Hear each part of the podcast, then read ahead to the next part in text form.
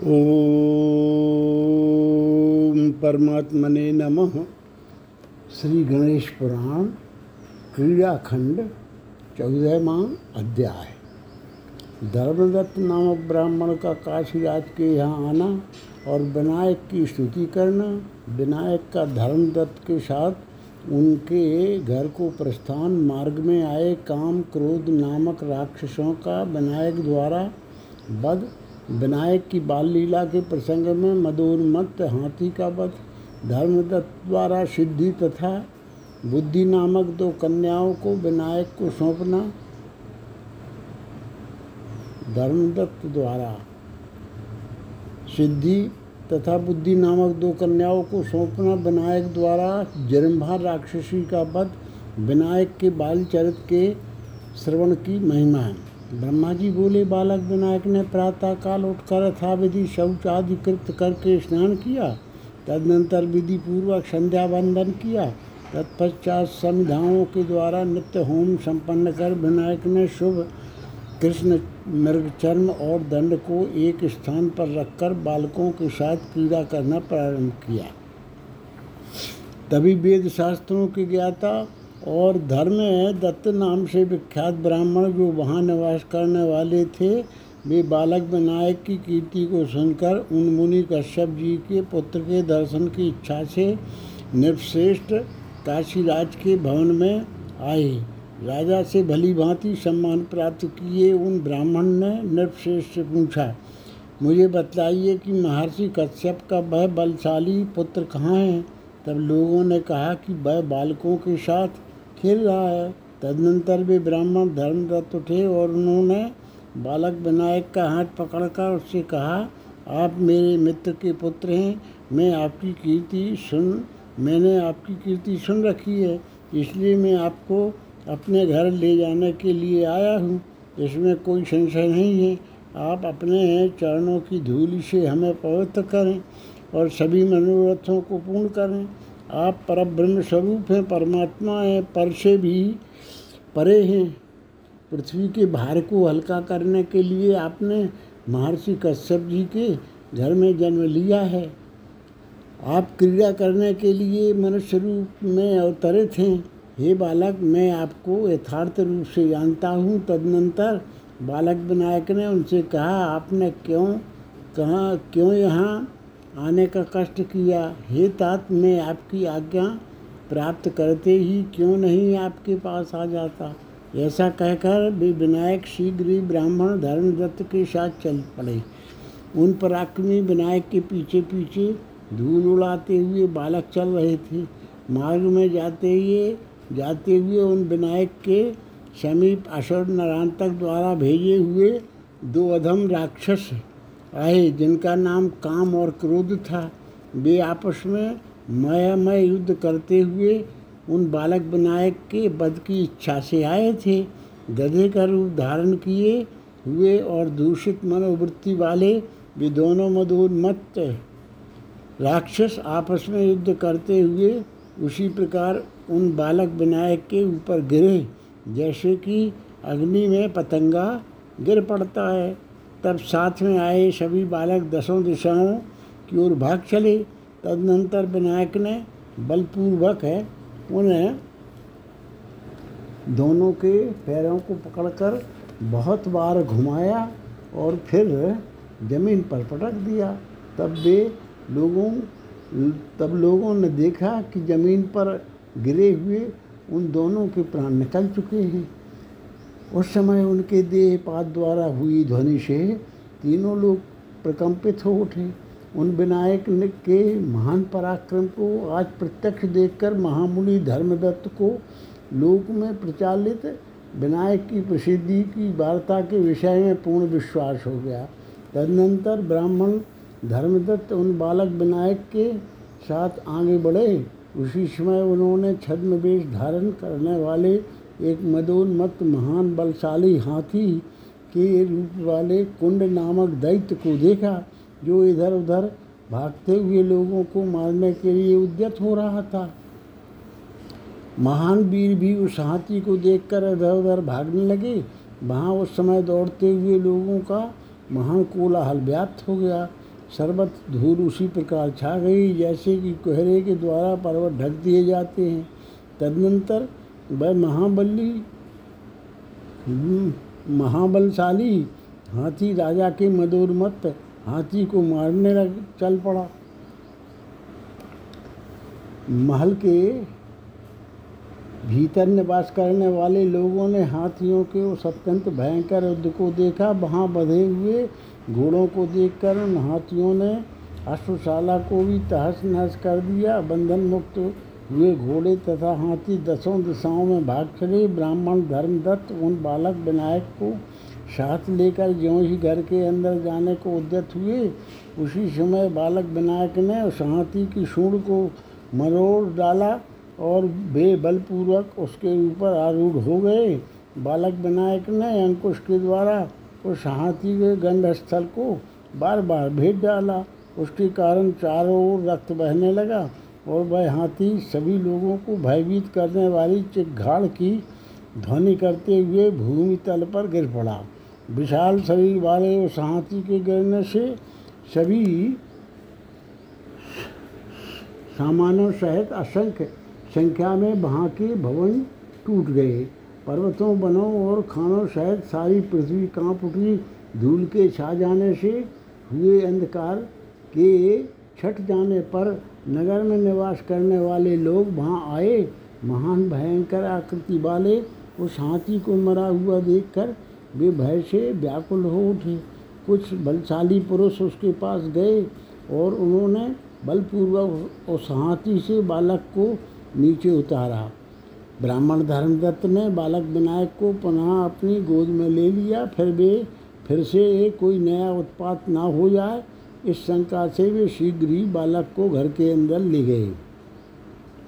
उस अपशकुन के शांत हो जाने पर ब्राह्मण धर्मदत्त ने ब्राह्मणों को धन प्रदान किया और पृथक पृथक उपचारों के द्वारा बालक विनायक की पूजा की। उन्होंने वस्त्र, अलंकार एवं पुष्पों से पूजन किया और विविध प्रकार के एकत्रित नैवेद्यों का उन्हें भोग लगाया। दक्षिणा के निमित्त धर्मदत्त ने सिद्धि तथा बुद्धि नामक अपनी दो कन्याएँ उन्हें समर्पित की और भूमि पर गिरकर दंडवत प्रणाम किया। तदनंतर प्रसन्न मन वाले ब्राह्मण धर्मदत्त ने आनंदाति रेख से गदगद वाणी से कहा, आज मेरा भाग्य सफल हो गया है, जो कि मैंने आपके चरणाम्बुज का दर्शन किया। आप जगत के स्वामी हैं, जगत की सृष्टि करने वाले हैं, जगत के साक्षी रूप हैं। समस्त जगत के गुरु हैं। आप मेरे कहने से मेरे पूर्वजों का उद्धार करने के लिए यहाँ आए हैं। ऐसा कहते हुए उन मुनि धर्मदत्त को विनायक देव ने एक उत्तम आसन पर बैठाया और अपने पिता कश्यप जी के मित्र होने के कारण पितृभाव से स्वयं भी अत्यंत भक्तिपूर्वक मुनि की पूजा की। सिद्धि तथा बुद्धि से समन्वित वे बालक विनायक देवी गंगा तथा पार्वती से युक्त त्रिशूल हाथ में धारण करने वाले तदेव भगवान शिव के समान अत्यंत सुशोभित हो रहे थे। उसी समय एक जृम्भा नामक सुंदरी वहाँ आई। वह पीले रंग के वस्त्र धारण की हुई थी। उसने सुंदर कंगन तथा मनोहर आभूषण पहन रखे थे।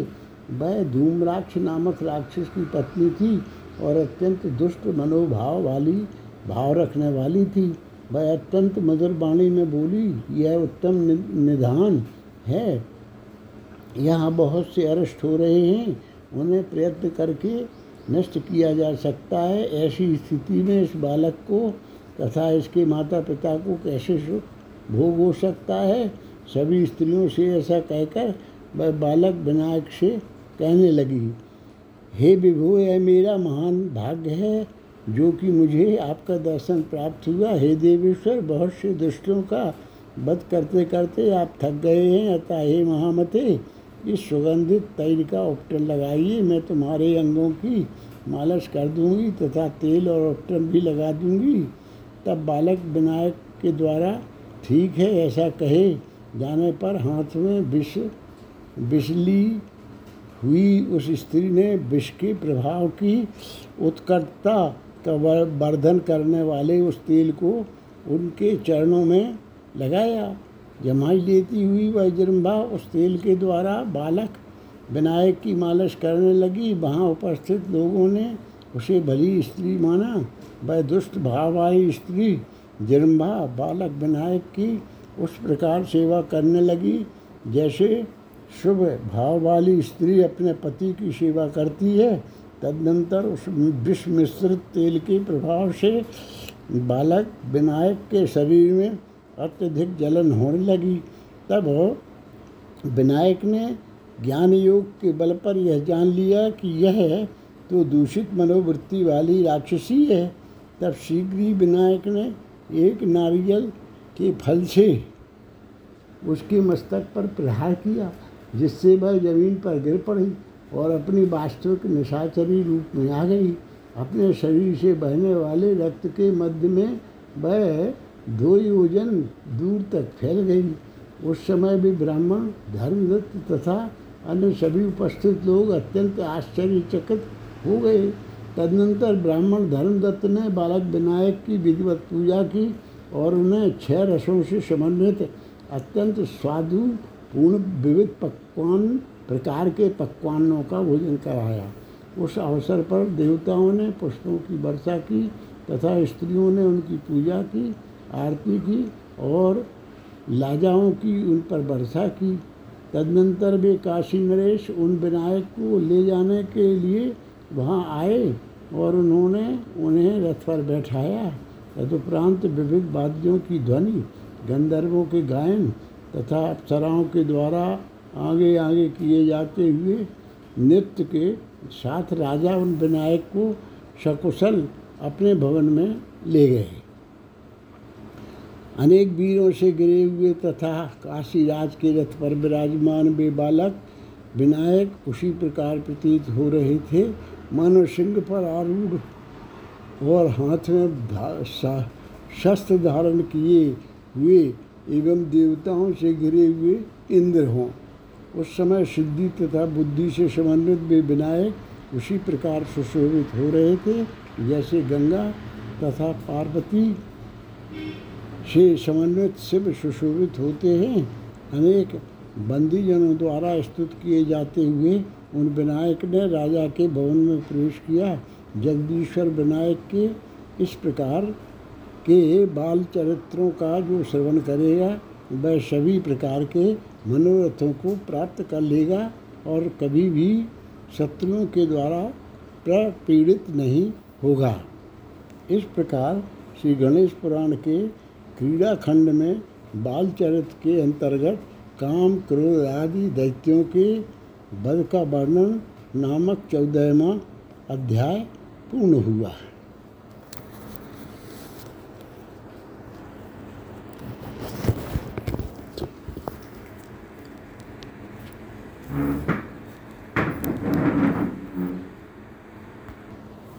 पंद्रहवा अध्याय।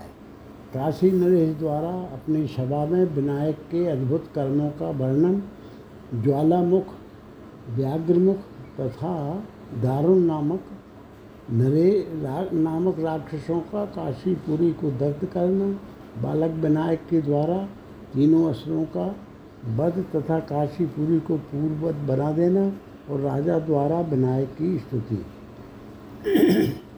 ब्रह्मा जी बोले, दूसरे दिन काशी नरेश बालक विनायक को साथ लेकर अपने मित्रों एवं पर मंत्रियों से समन्वित होकर लोगों के साथ सभा मंडप में आए। उन्होंने गुणों से सुसंपन्न महान आशय वाले उन सर्वश्रेष्ठ विनायक को आगे करके उन सभी से बालक के बहुत से गुणों का वर्णन किया। राजापुरी में अपने पुत्र के विवाह को संपन्न कराने के लिए महर्षि कश्यप के पास उन्हें बुलाने के लिए गया। तब उन्होंने अपने पुत्र इन विनायक को मेरे साथ भेज दिया। इनके साथ जब मैंने यहाँ के लिए प्रस्थान किया, ही था कि अनेक अद्भुत प्रकार के राक्षस तथा एक पर एक अनेक अरिष्ट उपस्थित हुए, जिन्हें न पहले कभी देखा गया था और न जिनके विषय में सुना ही गया था। सर्वप्रथम इन्होंने राक्षसों को अधिपति धूमराग का वध किया, तदनंतर उसके जगन तथा मनु नामक दो पुत्रों पुत्रों को निरंतक के पास फेंका और फिर उनके सहयोगी 500 राक्षसों का श्रृंगार किया। नगर में पहुँचने पर उन्होंने बालक का रूप धारण करके वहाँ आए हुए विघंट तथा दंतुर नामक राक्षसों का वध किया जो महाबली विधूल नामक राक्षस आदि तूफ़ान के रूप में होकर इन्हें आकाश में उड़ाना चाहता था, उसी तथा पतंग नामक राक्षस का भी इन्होंने वहाँ नगर में श्रृंगार किया। वहाँ राजद्वार पर स्थित तथा पाषाण रूपी कूट नामक राक्षस को भी इन्होंने मार डाला। काम तथा क्रोध नामक राक्षसों का भी इन्होंने वध किया। ये दोनों वे दोनों गधे का रूप धारण करके आए थे। इन्होंने हाथी का रूप धारण कर आए हुए कुंड नामक निशाचर को मारा। अन्य भी जो अरिष्ट आएँगे, उन्हें ये विनायक नष्ट कर डालेंगे। इस समय आप लोग ब्राह्मणों के साथ मंत्रणा करके मेरे पुत्र के विवाह के विषय में निश्चय करें। देवताओं की स्थापना, हरिद्रालेपन मंडप की स्थापना तथा विवाह के लिए सामग्री एकत्रित करने के संबंध में ज्योतिष शास्त्र के विद्वानों से परामर्श करना। ब्रह्मा जी बोले, उनके इस प्रकार के वचनों को सुनकर मंत्रियों ने राजा से कहा, हे निर्वश्रेष्ठ हमको यह निश्चित रूप से प्रतीत होता है कि जब तक यह बालक नगर में रहेगा, तब तक विवाह नहीं हो सकेगा, क्योंकि इसके यहाँ रहने पर दिन प्रतिदिन महान उत्पात होते रहेंगे। हे राजन आप पंद्रह दिन के बाद अथवा एक मास बीत जाने पर पुत्र का विवाह करें। राजा के द्वारा ठीक है, ऐसा कहे जाने पर वे सभी अपने अपने घर को चले गए। तदनंतर काशीराज तथा विनायक दोनों ही भोजन करने के पश्चात सुखपूर्वक सो गए। हे मुनि व्यास जी, वह जब मध्य रात्रि का समय आया और सभी लोग निद्रा में सो गए। उसी समय ज्वालामुख, व्याघ्रमुख तथा दारुण नामक तीन असुर वहाँ आए, जो पूर्व में मारे गए दैत्यों और राक्षसों के बद का बदला लेना चाहते थे। इन तीनों में जो ज्वालामुख नामक पहला राक्षस था, वह संपूर्ण काशी नगरी को दर्द कर देना चाहता था। दारुण नामक राक्षस वायु रूप होकर उसकी सहायता के लिए तैयार था, तीसरा जो व्याघ्रास्य नामक असुर था, वह वहाँ से भागने वालों को खा जाने वाला था। इस प्रकार का पहले से ही निश्चय करके आए हुए वे राक्षस बड़े ही उच्च स्वर से चीतकार करने लगे। उस आवाज़ से तीनों लोग काँप उठे, लोग अत्यंत संशयग्रस्त हो गए। वे कहने लगे, यह, क्या यह प्रलय काल उपस्थित हो गया है? या फिर क्या शत्रु सेना आक्रमण के लिए आ पहुँची है? ज्वालामुख नामक महान काया वाले उस दैत्य ने अपने नीचे के ओष्ठ को पृथ्वी पर टिका लिया और ऊपर के ओष्ठ को आकाश तक फैला लिया। बीच में नदी की भांति जीव को स्थापित करके वह अपने मुख से अग्नि की ज्वालाओं को प्रकट करने लगा और आकाश सहित उस काशी नगरी को दर्द करने लगा। जिस प्रकार हनुमान ने अपनी पूंछ की अग्नि से समस्त लंका नगरी को जला डाला था, वैसे ही इस ज्वालामुख नामक दुष्ट राक्षस ने अपने मुख की ज्वालाओं से काशी नगर को दर्द कर डाला। नगरी के वृक्ष, लताएँ, उद्यान तथा भवनों के समूह जलकर राख हो गए। उस महान कोलाहल व्याप्त हो गया।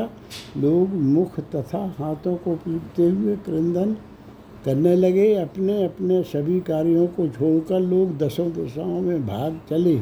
नगर से जो भी बाहर जा रहा था, उसे व्याघ्रास्य घ्रास्य नामक राक्षस खाता जा रहा था। वही उसका भोजन था। बालकों को भी वह अचार चटनी की तरह चाट चाट चाट रहा था। कुछ लोग ढीले वस्त्रों में तो कुछ बिना वस्त्र पहने ही भाग रहे थे।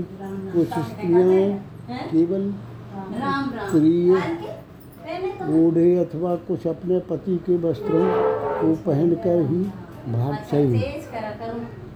वे सभी व्याघ्रास्य राक्षस के उस फैले हुए विशाल मुख को कोई गुफा समझकर जान बचाने की इच्छा से उसमें प्रविष्ट हो ही हो, हो जा रहे थे। वे दूसरे लोगों को भी वहाँ आने के लिए बुला रहे थे। तब उस ससुर ने उन सबको खा डाला।